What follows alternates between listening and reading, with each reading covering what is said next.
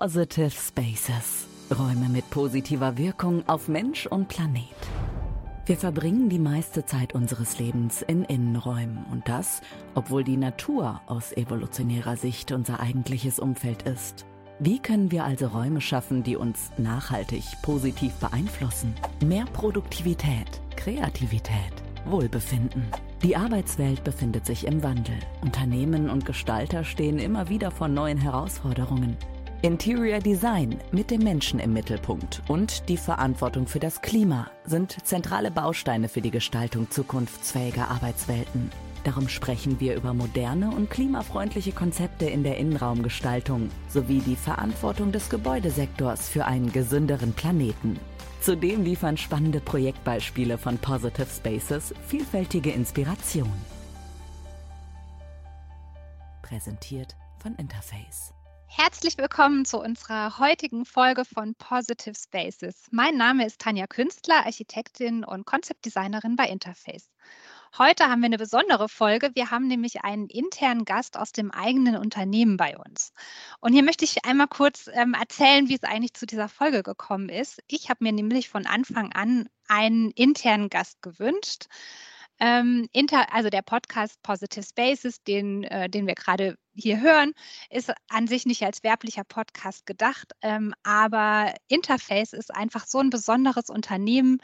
Wir sind Nachhaltigkeitspionier und beweisen seit vielen Jahren, dass nachhaltig und erfolgreich Wirtschaften zusammengeht. Und ähm, unsere Nachhaltigkeitsmission ist wirklich in der DNA des Unternehmens tief verankert und prägt unsere Firmenkultur. Und so fand ich es eigentlich wirklich zu schade, diese Geschichte nicht zu teilen. Und heute gucken wir uns gemeinsam mit unserem Gast Jan-Peter van Deutekom, den ich gleich nochmal vorstelle, äh, an, wie Interface das geschafft hat, Nachhaltigkeitspionier zu sein, äh, welche Erfolge, aber auch Misserfolge wir auf dem Weg erfahren haben und ähm, hoffen, dass wir damit andere Unternehmen inspirieren und motivieren können, besonders vielleicht auch solche, die sich gerade erst auf den Weg gemacht haben und ähm, ein bisschen von unseren Erfahrungen profitieren können.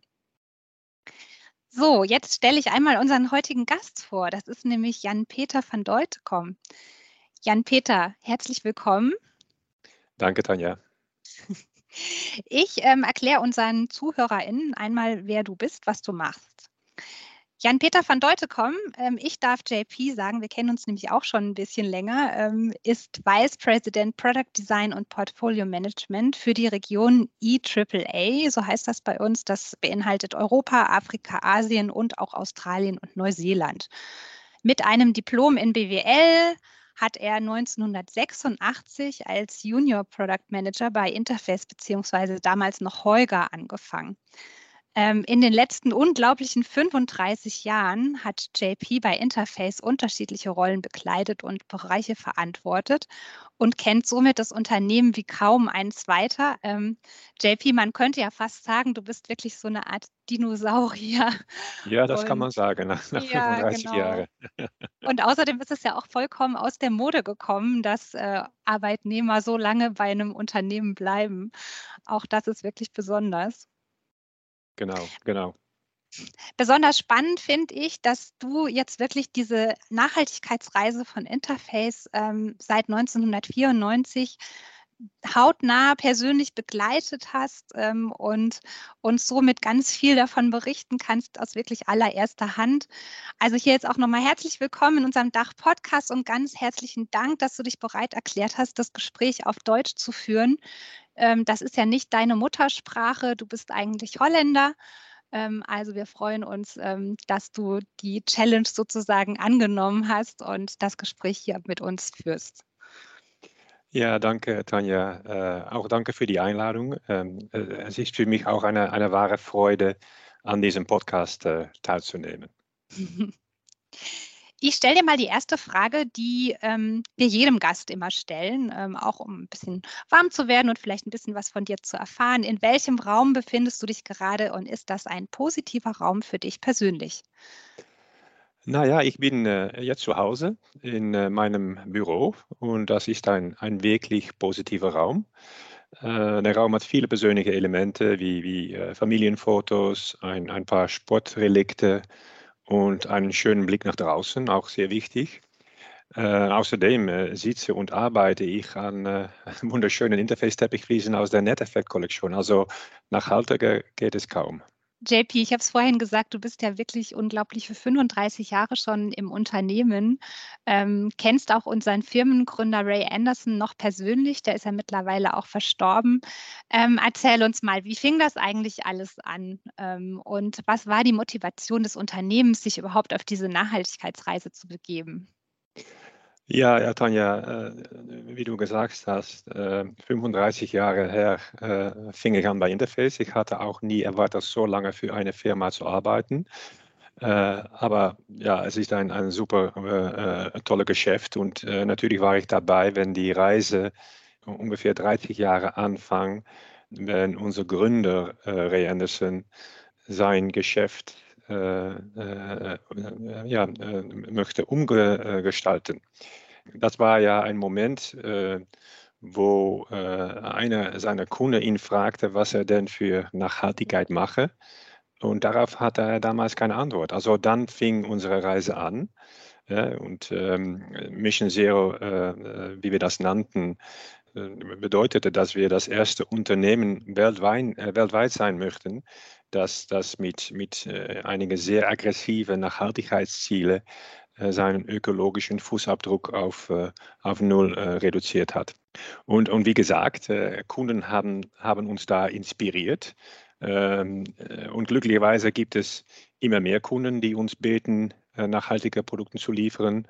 Das hat sich absolut geändert in den letzten, letzten 30 Jahren.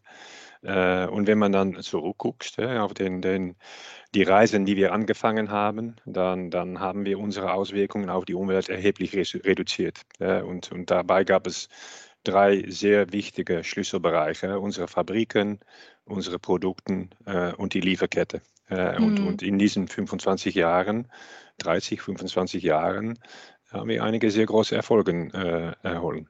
Mhm. Wie wir das genau geschafft haben, da gucken wir gleich nochmal rein. Mhm. Ähm, ich äh, äh ich finde es äh, wirklich bemerkenswert, dass in den 90er Jahren äh, in den USA, wir sind ja ein, ähm, ein, globales Unternehmen mit Hauptsitz in Atlanta, vielleicht wissen das einige nicht, ähm, und Ray Anderson war eben US-Amerikaner, ähm, dass, dass in den 90er Jahren da so eine Frage quasi kam ähm, und äh, ganz im Gegensatz zu heute, wo das ja ein omnipräsentes Thema ist, war das ja, glaube ich, in den 90er Jahren in den USA einfach ähm, überhaupt kein Begriff. Und ähm, umso spannender finde ich eigentlich, dass Ray Anderson dann nicht äh, die Frage einfach so übergangen hat und äh, hat gedacht, okay, was ist das für ein komischer Kunde, sondern ihn das eigentlich so äh, ja bewegt hat oder äh, beschäftigt hat, dass er, ähm, dass ihn das Thema nicht mehr losgelassen hat. Glaubst du, dass es ähm, in dem Fall ein Vorteil war, dass, äh, dass, dass so eine starke persönliche äh, Motivation dann von, von Ray Anderson in dem Fall, der ja auch gleichzeitig äh, Firmengründer war, ähm, dass, dass da eben so diese Einzelperson so ähm, wichtig war in dem Moment? Es war sehr wichtig, dass so eine ein starke Persönlichkeit damit, äh, äh damit, äh, damit angefangen hat. Äh, ich muss ehrlich sagen, als ich bei Interface in, in 1986 anfing, interessierte sich niemand wirklich für Nachhaltigkeit. Äh, wir konzentrierten uns nur auf, auf qualitativ hochwertige Produkte, äh, die gut aussahen, hatten aber nicht die Absicht, die, die Branche oder die, die, die Welt zu, zu verändern. Und, und Ray hat das ja, hat das angefangen. Ähm, ich muss ehrlich sagen, dass viele Leute damals dachten, dass er äh, äh, ein bisschen verrückt war, dass er mit, mit äh, blöden Ideen kam. Aber er hatte, richtig, er, hat, er hatte richtig das Gefühl, dass er etwas ändern müsste, ja, um, um nachhaltiger zu werden. Denn natürlich, damals machten wir schöne Produkte, aber, aber äh, ja, die, die, der Fußabdruck dieser Produkte war war, war sehr schlecht. Wenn man die, äh, die CO2. Den CO2-Fußabdruck? Ja, Fußabdruck äh, von einem Produkt aus der 90er Jahre ver ver vergleicht mit, mit Produkten, die wir jetzt machen, äh, ja, das, das, ist un, äh, das ist unglaublich. Äh, die CO2-Bilanz einer Teppichwiese lag in den 90er Jahren bei rund 20 Kilogramm pro Quadratmeter. Also das ist dem Fünffachen des Produktgewichts. Das war denn dem Fünffachen des Produktgewichts. Ja. Und das haben wir jetzt reduziert. Wo sind wir heute im Vergleich bei, wenn du sagst, äh, von 20 kommen wir? Wir haben viele Produkte mit äh, weit weniger als vier oder sogar drei Kilogramm äh, CO2 pro Quadratmeter und sogar eine, eine CO2-negative äh, äh, Produktpalette. Ja. Mm, also ich glaube, der erste Schritt, jetzt gehen wir mal so ein bisschen ähm, rein und gucken mal, wie hat Interface das jetzt gemacht? Was waren die Schritte, die so unternommen wurden? Ich glaube, als allererstes hat es erstmal damit angefangen, weil Ray Anderson ja selbst auch keine Fachkenntnis hatte, sich vorher nicht mit dem Thema intensiv beschäftigt hat, dass er erstmal Experten mit an Bord geholt hat ne? Genau. und ähm, hat sich erstmal beraten lassen und sich mit dem Thema ganz intensiv beschäftigt. Und wie hat er das dann übertragen auf das Unternehmen? Ähm, erzähl mal, wie, äh, wie hat er denn dann die Geschäftsbereiche des Unternehmens äh, entsprechend mitgenommen und ähm, aufs Gleis Nachhaltigkeit gesetzt? Ja, ich denke, es ist, es ist schwierig, wenn nicht unmöglich, so eine Idee oder äh, Transformation alleine zu erreichen. Äh, und und äh, ja, die größte äh, Herausforderung bestand darin, die gesamte Organisation, aber auch unsere Lieferanten, aber auch andere Interessengruppen und Kunden mitzunehmen auf unsere Reise. Also wir haben immer darauf äh, geachtet, diese Gruppe zu involvieren. Aber es hat angefangen mit unseren eigenen Mitarbeitern. Die wurden zu echten, wie, wie nennt man das, Ambassadors. Ähm, mhm. Die haben aus alle verschiedenen äh, Funktionalitäten mit, mit Ideen mitgeholfen, der, der Fußabdruck des Geschäfts äh, nicht nur des Produkts, aber des Geschäfts äh, zurückzubringen. Dafür brauchen wir auch Lieferanten, äh, die, die auf, auf, aufgefordert wurden, nachhaltiger zu werden und nachhaltige Raw Materials anzuliefern. Also das war eine, eine sehr wichtige mhm. Zusammenarbeit von nicht nur eigenen Mitarbeitern, aber auch Lieferanten, die mit uns daran gearbeitet haben. Ja, also mit externen auch zusammenzuarbeiten, weil wir genau. können natürlich als Unternehmen unseren eigenen CO2-Fußabdruck versuchen zu reduzieren, indem wir äh, viele Maßnahmen machen, unsere eigenen Produktionsstätten, ähm, ja, auf erneuerbare Energien zum Beispiel umgeswitcht haben oder ähm, Reisen etc. kompensieren. Ähm, also es gibt ja da viele Möglichkeiten, aber natürlich sind wir als produzierendes Unternehmen auch, wie du sagst, ähm, angewiesen auf Rohstoffe. Und da konnten wir ja, glaube ich, eigentlich auch für die ganze Branche ähm, ein Stück weit äh, was bewirken, weil ähm, der äh, Anteil an recycelten Garnen im Markt ähm, gestiegen ist. Nicht zuletzt, weil Interface danach gefragt hat. Ist das so richtig? Ja, ja, stimmt, stimmt, stimmt. Ja, ja. Wir reden ja da über ein, ein, ein, ein äh, sogenanntes Ripple-Effekt, Welleneffekt, äh, wo wir, wie gesagt, mit Lieferanten gearbeitet haben äh, und die motiviert und inspiriert haben, ihre Produkte nachhaltiger und weniger umweltschädlich zu machen. Äh, beispielsweise haben wir äh, mit unseren wichtigen, wichtigsten Garnlieferanten äh, den Recyclinganteil in ihren Produkten erhöht, was natürlich ein wichtiger Rohstoff ist für unsere Produkte. Es gibt jetzt ein, ein 100% recyceltes Garn, das wir in vielen unserer Produkten verwenden. Und das war so ein Beispiel von diesem Ripple-Effekt, wo ein Garnlieferanten hat gedacht, ja, wir müssen, wir müssen mit Interface zusammenarbeiten, äh, äh, um auch nachhaltiger zu sein und nachhaltigere Produkte anzuliefern. Ja. Ähm, was war denn dein ganz persönliches Highlight auf der Nachhaltigkeitsreise der letzten 25 Jahre? Gibt es da was, was für dich ähm, ganz besonders war? Ja, äh, natürlich die ganze Reise. Äh, wie gesagt, in äh, 86, wenn ich anfing, war das noch kein Thema. Das hat sich natürlich geändert. Äh, seit Mitte der 90er Jahre haben wir uns äh, zu einem wahren Verfechter der Nachhaltigkeit entwickelt. Ähm, diese Entwicklung und der daraus resultierende starke Ruf von Interface ist natürlich ein, ein langjähriges Highlight für mich und viele Kollegen.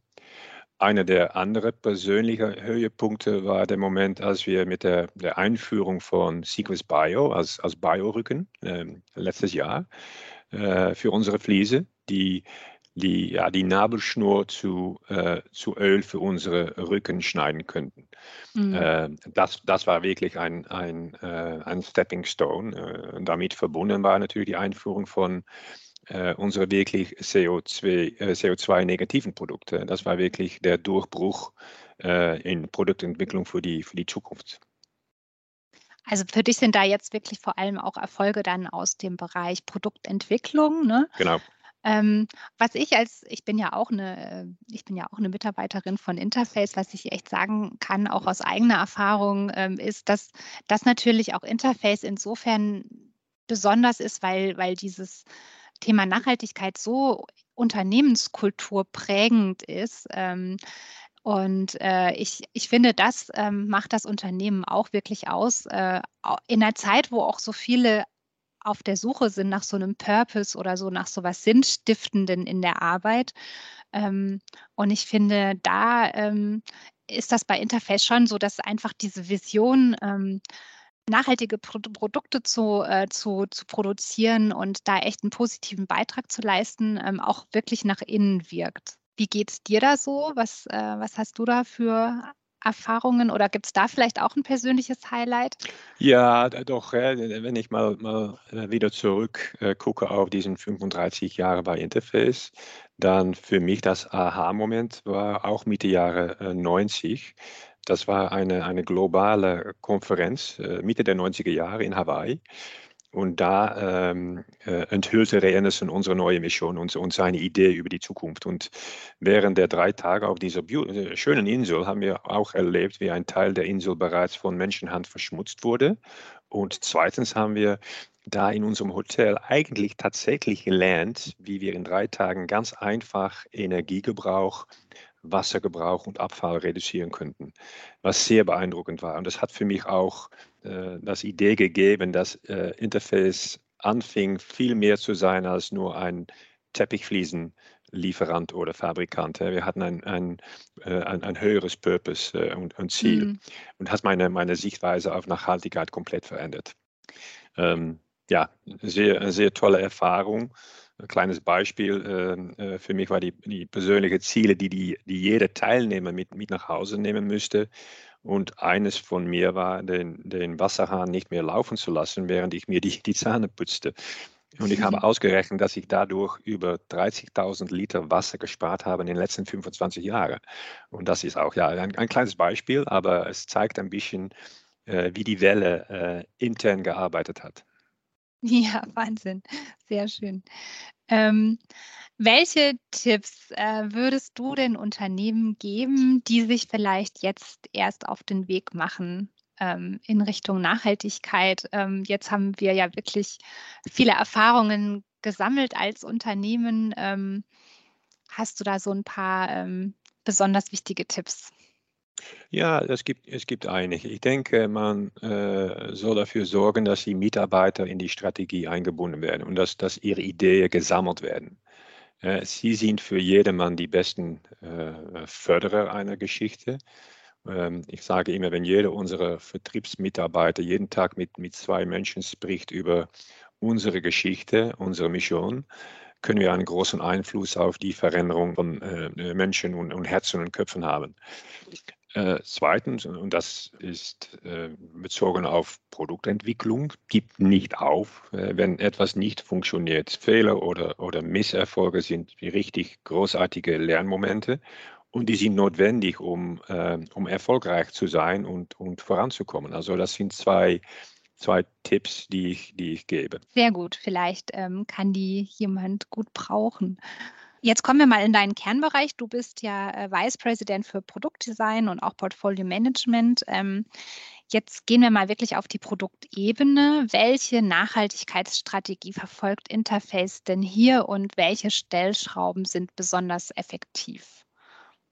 Ja, bei, bei äh, Produktentwicklung äh, und Innovation ist, ist Design für uns viel mehr als ein hübsches Bild oder wie ein Produkt aussieht.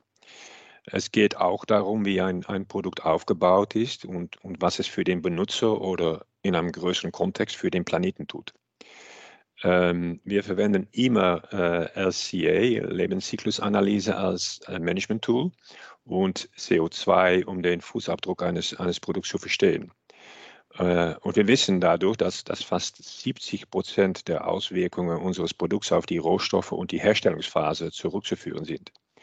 Also wir haben dort zuerst angefangen. Dabei hatten wir drei Prinzipien angewendet. Das, das heißt reduzieren erstens, also weniger verwenden, das Produkt entmaterialisieren, ähm, Recycling, äh, mehr recyceltes, äh, recyceltes Material verwenden und Produkte recycelbar machen. Und das dritte ist äh, Redesign, also neu gestalten. Und das, das heißt, dass wir immer suchen nach alternativen Rohstoffen und, und Technologien. Und ja, das sind die drei Prinzipien, die, die sehr wichtig sind, auch für äh, nicht nur für Design, äh, aber auch für äh, natürlich die äh, Fußabdruck des Produktes. Also Interface hat sich ja den CO2-Fußabdruck vor allem vorgenommen als Kennzahl eigentlich ne, dafür, ähm, um zu gucken, wie äh, groß oder gering ist der, der negative Impact sozusagen. Und wir haben vielleicht das nur noch mal am Rande auch zu allen unseren Produkten beispielsweise eine EPD, ähm, die wir zur Verfügung stellen können. Und Transparenz ist hier auch, glaube ich, immer ein ganz wichtiger Punkt, ähm, dass wir einfach ganz offen immer mit unseren ganzen Zahlen, Daten, Fakten umgehen und die eben auch teilen. Genau, ja. Ja, ich glaube, äh, äh Interface war der erste in der Markt äh, mit einem EPD, ein, ein transparentes äh, Dokument, das genau zeigt, was wir äh, im Produkt haben und was der Fußabdruck ist. Und wir glauben, Transparenz ist äh, super wichtig in diesem Kontext, denn es sorgt dafür, dass wir auch zeigen, wo wir noch Schritten machen müssen. Ja, und, und es verhüllt gar nichts. Es zeigt genau, es ist ein Passport, ein Beweis von, äh, wie das Produkt aussieht. Plus es, es unterstützt äh, andere Initiative in der Markt, um äh, den Fußabdruck des Produkts zu verringern. Also für uns ist äh, ein EPD äh, super wichtig. Ja. Wenn du jetzt mal zurückguckst auf die äh, letzten 25 Jahre Produktentwicklung, gab es ja ganz sicher nicht nur Erfolge, sondern ähm, auch eine ganze Reihe von Misserfolgen. Und ich finde es immer ganz spannend, ähm, wenn man nicht nur darüber spricht, was alles immer toll geklappt hat, sondern ähm, vielleicht auch mal darüber spricht, was gar nicht funktioniert hat. JP, magst du mit uns da vielleicht was teilen? Ja, äh, natürlich. Äh, wie gesagt, wir sehen Fehler oder Misserfolge als, als Lernmomente und, und Sachen, wo wir Verbesserungen aus, äh, äh, ausnehmen können. Es gibt ja ein Beispiel, das ich als Misserfolg erzählen kann. Wir haben vor einigen Jahren ein Produkt auf den Markt gebracht, bei dem wir eine Schicht in der Rücken entfernt haben, um die CO2-Belastung zu verringern. Obwohl das Produkt sehr schön aussah und auch ein sehr gutes Beispiel für Dematerialisierung war, haben wir festgestellt, dass das Produkt im, in, in der Markt und im wirklichen Gebrauch nicht sehr gut leistete. Wir hatten da eigentlich äh, mit unseren Bemühungen zu weit gegangen und mussten das Produkt äh, leider zurückziehen. Aber gutes Lernmoment. Anderes Beispiel, äh, ganz anderes Beispiel. Äh, Fairbox. Ganz kurz, JP, vielleicht hat das jetzt nicht jeder verstanden. Also war das ja, dann entsprechend nicht nicht leistungsfähig genug, was Qualität angeht. Genau. Genau. Ja, ja, okay. Ja. ja, äh, Qualität, aber auch wie das Produkt aussah auf dem Boden. Ja. Äh, das ist auch wichtig bei modulären Bodenbelegen wie Teppichfliesen. Äh, und da, da zeigte sich äh, in, in der Markt, äh, dass das Produkt doch nicht so gut aussah ja, während, während Gebrauch. Und äh, ja, das hatte eigentlich auch zu tun mit, mit die Dematerialisierung vom Produkt. Da sind wir zu weit gegangen und dafür, äh, dazu mussten wir das Produkt zurückziehen. Okay. Anderes Beispiel, äh, Fairworks war ein, ein richtig großartiges Idee äh, bei der wir mit Handwerkern in Indien ein, ein integratives Geschäftsmodell entwickelt hatten. Schöne Idee, nur waren die Produkte äh, eigentlich viel zu teuer. Niemand kaufte die und kamen in Design und Anwendbarkeit auch nicht so gut an. Also, wie gesagt, Fehler, Misserfolge, Lernmomente, äh, die gut sind für Verbesserungen und äh, ja, äh, zukünftige Erfolge. An Fairworks kann ich mich selbst auch noch ganz gut erinnern. Das war ja so der erste Versuch, eigentlich auch mal diesen ähm, Bereich Soziales ähm, zu integrieren in die Nachhaltigkeitsmission, ähm, also auf Produktebene auch. Ähm, aber Später hat sich das dann insofern ja sehr positiv entwickelt, weil wir dann mit ähm, Networks haben wir dann ein Programm gestartet, äh, ja, wo wir mit anderen Unternehmen gemeinsam Fischernetze aus dem Meer gefischt haben und ähm, das wieder als Rohstoff äh, zurückführen konnten in den Produktkreislauf. Genau, ja. Ja, das ähm. kann man wieder als einen Erfolg äh, äh, sehen, denn war auch ein äh, integratives Geschäftsmodell, äh, Partnerschaft mit äh, verschiedenen Partien, äh, inklusive aus die ärmsten Gemeinden äh, in der Welt, auf den Philippinen und äh, auf Kamerun. Äh, und da, ja, das war ein, ein großes Erfolg. ausrangierte Fischernetze wurden von einer unserer Garnlieferanten Ackerfield zu neuem Garn für unsere Teppichfliese recycelt. Das, äh, das gab große Vorteile, weniger Geisternetze, weniger Neuware und eine neue Einnahmequelle für die Gemeinde. Und das Programm startete in, in 2013 oder 2014 in, äh, auf den Philippinen und äh, ist jetzt, äh, jetzt auf, ausgeweitet nach Kamerun und haben ja unheimlich viele Tonnen ausrangierte Fischernetze gesammelt sehr viele lokale Gemeinschaften, äh, womit äh, wir arbeiten und, und viele Leute profitieren davon. Plus wir haben eine saubere und, und gesündere Umwelt äh, davon. Also äh, ein Beispiel von Erfolg äh, oder auch ein Beispiel äh, von den Lehrmomenten aus der Vergangenheit.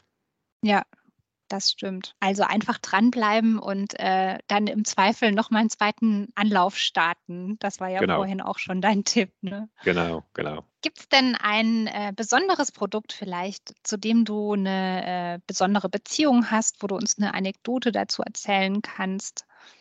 Ja, ich habe eine, eine besondere Verbindung zu äh, Composure einem unserer erfolgreichsten Produkten überhaupt. Wir begannen die Entwicklung äh, vor, ich glaube, zehn Jahren mit dem Ziel, für das äh, MPD und Designteam ein Produkt von einer Million Quadratmeter zu entwickeln, äh, mit einem, einem, einem Biophilic-Prinzip.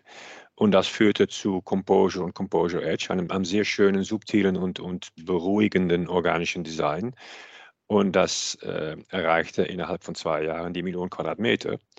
Und dieses Produkt wurde viele Male in schönen Projekten verwendet. Also Derzeit ist das das meistverkaufte Produkt der Welt und ich bin wirklich stolz auf das Team, das dieses erfolgreiche Produkt entwickelt hat und auch äh, auf unsere Concept Design Teams auf dem Markt, äh, die diese Produkte so oft für und mit Kunden äh, präsentiert und äh, entworfen haben.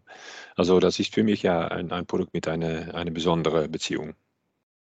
Vielleicht auch, weil es aus dem europäischen Designteam kommt. Genau. Dürfen wir, ja, das, das, dürfen wir hier, ja, glaube ich, ja, auch so sagen. Ne? Absolut. Das, wir haben ja, ähm, wir haben als globales Unternehmen haben wir ja, äh, ja Produktdesigner auch in den USA und äh, in, in Europa sitzen die in England und auch eine Kollegin in Krefeld. Genau. Und ja. ähm, genau, und äh, in dem Fall ist es tatsächlich so, dass das meistverkaufte Produkt äh, weltweit äh, aus unserem eigenen europäischen Team kommt. Ja. Genau, ja, das, äh, das, ja, macht, das macht mich sehr stolz. Ja, das macht uns stolz, das stimmt.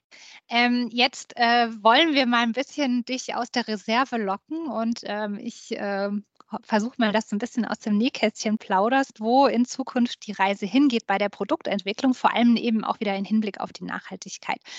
Kannst du uns einen Ausblick geben? Darfst du uns vielleicht irgendwie schon mal ein bisschen ähm, ja, einen Ausblick geben, was die nächsten äh, Schritte sind in puncto nachhaltige Produktentwicklung bei Interface?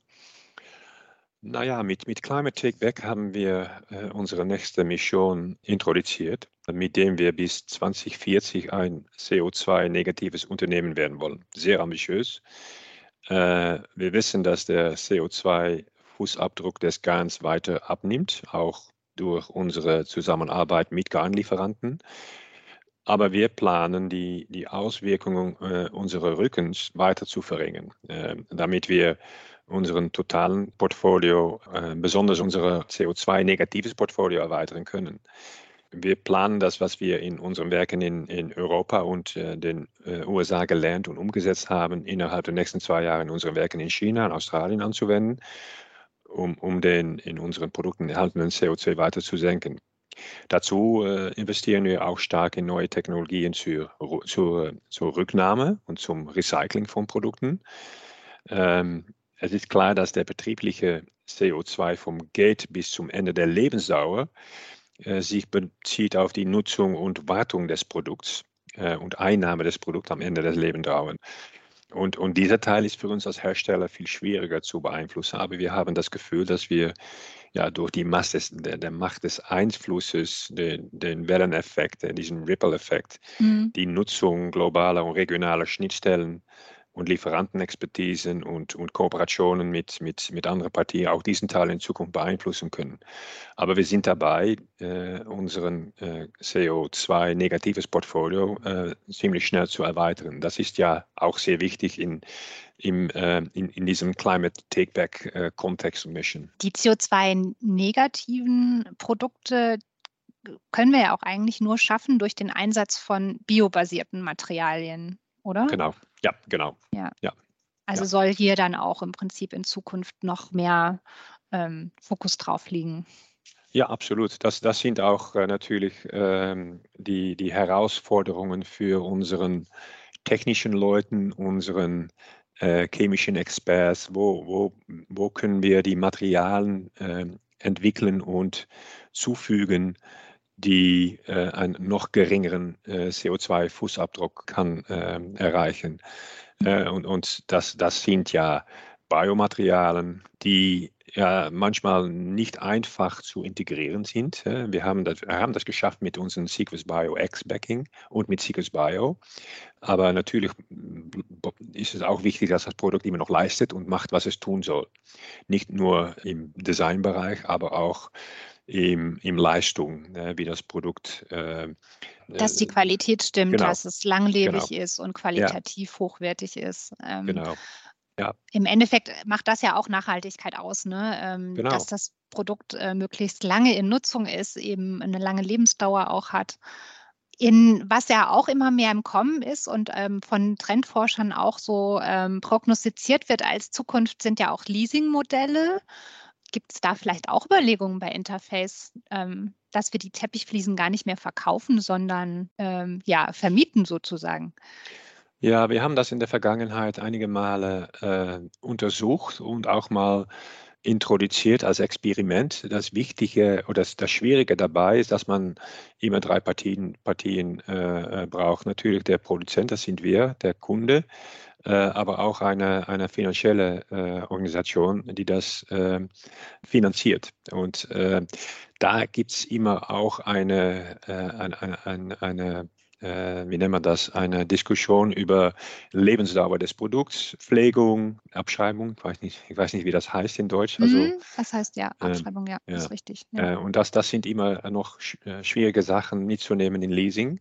Aber ich denke, dass das in der Zukunft äh, doch etwas sein muss, äh, im, auch im, im äh, Kontext von Nachhaltigkeit. Weil man so natürlich gewährleisten kann, dass, ähm, dass das Produkt am Ende eben auch wieder in den Kreislauf zurückgeführt wird. Ne? Genau. Ja. Genau. Ähm, jetzt wollen wir mal noch ein bisschen über Design sprechen, weil du bist ja auch äh, Chef von den Designern, mhm. bei denen es nicht immer nur um die Nachhaltigkeit geht. Ähm, welche Trends siehst du denn im Interior Design allgemein oder auch vielleicht speziell für Bodenbeläge? Ja, ich denke, dass wir bei der, der, der besonders bei der Innenraumgestaltung ähm, äh, Designprinzipien äh, sehen, äh, bei dem der Mensch im Mittelpunkt steht. Äh, hier geht es um, um harmonische Räume, die, ähm, die auf die Bedürfnisse der Raumnutzer eingehen. Ne? Wir reden über Human-Centered Design, Positive Spaces, positive Räume. Das heißt, dass unser Wohlbefinden durch die Umwelt unterstützt werden kann und dass Räume äh, Menschen unterstützen können, effektiver zu arbeiten zum Beispiel. Und positive Räume helfen uns, äh, uns zu entspannen, kreativer und produktiver zu sein und im Boden spielt dabei eine große Rolle. Und das handelt sich um nicht nur inspirierende Farbpalette, aber auch äh, äh natürlichen Elemente, äh, die das Wohlbefinden fördern oder die Zusammenarbeit und Kreativität, äh, Kreativität äh, stimulieren. Mhm. Ähm, und da redet man sehr oft über, über, über Biophilic Design, Biophilic Design. Äh, das ist nach wie vor ein sehr starker Trend in der modernen Architektur. Also diesen Trend äh, sehen wir immer noch als sehr wichtig. Ja, das ist, ähm, also du hast natürlich auch den internationalen Blick, ähm, aber das kann ich hier für die Dachregion auch bestätigen, dass das eigentlich nach wie vor echt ein ähm, großes Thema ist. Es gibt ja, es gibt ja sehr viele äh, äh Beweise dafür, ähm, wie die, wie die Verbundenheit mit der Natur unser Wohlbefinden verbessert und äh, dass das, das Bodenbelagsystem von Interface, äh, zum Beispiel mit Teppichfliesen und Vinylfliesen und Kautschuk, äh, ja, die bietet ganz große in, integrierte Lösungen, die die, die die Flexibilität und Funktionalität bieten. Und wir haben ja auch eigene, eigene, einige sehr schöne Kollektionen, äh, ja, die Biophilic Design unterstützen äh, und, und auch mit in dieser Hinsicht ent, entwickelt sind. Ähm, anderes Beispiel von Human Centered Design ist äh, unsere neue Hospitality Kollektion. Äh, besonders im Hotelbetrieb äh, ist es klar, dass die Zufriedenheit des Gastes äh, das wichtigste äh, Ziel ist. Und, und einer der, der äh, wichtigsten Faktoren dabei ist das Design der Zimmer sowie andere äh, gemeinschaftliche Bereiche für die Gäste. Und der, der Bodenbelag kann dabei einen großen Einfluss haben. Und wir haben gerade eine äh, neue Hospitality Collection auf den Markt gebracht und das sind ja richtig moduläre Bodenbelege mit, mit verschiedenen Mustern, Farben, Texturen und Formaten, die, die alle eine positive Wirkung auf das Wohlbefinden äh, bieten können. Die sich auch definitiv ähm, unterscheiden von den Mustern, die wir so im Office sehen.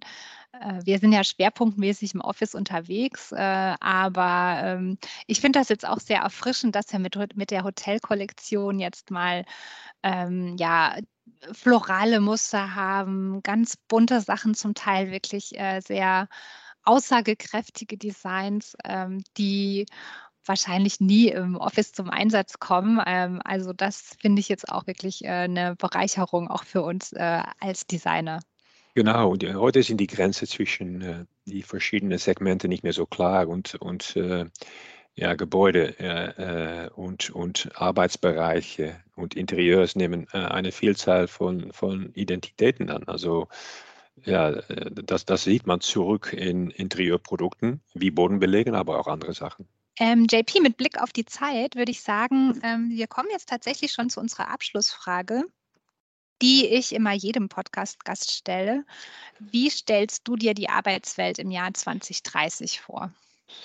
Ja, sehr gute Frage. Ähm, naja, ich denke, äh, dass die, die Zukunft der Arbeit und Arbeitswelt von, von einigen großen Trends bestimmt wird. Ein wichtiger Trend ist die sich verändernde räumliche Verteilung der Arbeitskräfte und, und auch der Anstieg von, von äh, Arbeiten im, im Homeoffice. Ähm, ich denke, diesen Trend wurde auch beschleunigt, äh, beschleunigt vom äh, Covid-19 äh, mit einer raschen Umgestaltung der Arbeitsplätze. Äh, und das bedeutet, dass wir eine, eine, ja, wie sagt man das, Verschmelzung von Heimarbeit und Büroarbeit erleben werden. Und ja, das wird direkten Auswirkungen haben auf die Gestaltung dieser Arbeitsplätze. Und wir glauben, dass wir ja, mit Interface an diesen Veränderungen beteiligt sein können, indem wir Produkte erwerfen, die die entsprechende Innenräume aufwerten und sie zu äh, positiven Räumen machen, wie wir äh, gerade besprochen haben. Dazu bleibt es natürlich immerhin sehr wichtig, dass, dass wir als Interface bis 2030 die großen Fortschritte bei unserem nächsten Mission gemacht haben. Äh, dies, gibt uns, äh, dies gibt uns die Möglichkeit, unsere, äh, unsere Kunden schöne, nachhaltige und flexible Bodenlösungen anzubieten. Ähm, das möchte ich natürlich noch erleben, auch wenn ich dann vielleicht schon im Ruhestand bin, denn 2030 bin ich ja äh, 68 Jahre alt, also wir, wir dann, darfst du, dann darfst du eigentlich schon ähm, den Ruhestand genießen. Genau, genau, aber ich möchte gerne dabei sein, dass wir diesen großen Fortschritten machen. Da freuen wir uns drauf, ähm, JP. Ich sage ganz herzlichen Dank, dass du ähm, dir die Zeit genommen hast, dass du dabei warst. Kein Dank, es war mir ein Vergnügen, wie gesagt, äh, Tanja. Und äh, ich verabschiede mich von allen, die zugehört haben. Ich hoffe, es hat Ihnen Spaß gemacht und äh, vielleicht sind Sie nächstes Mal auch wieder dabei, wenn es heißt Positive Spaces, der Podcast von Interface für positive Räume mit einer ja, positiven Wirkung auf den Menschen und den Planeten. Bis zum nächsten Mal. Tschüss. Das war's für heute. Freuen Sie sich auf die nächste Folge von Positive Spaces. Räume mit positiver Wirkung auf Mensch und Planet. Präsentiert von Interface.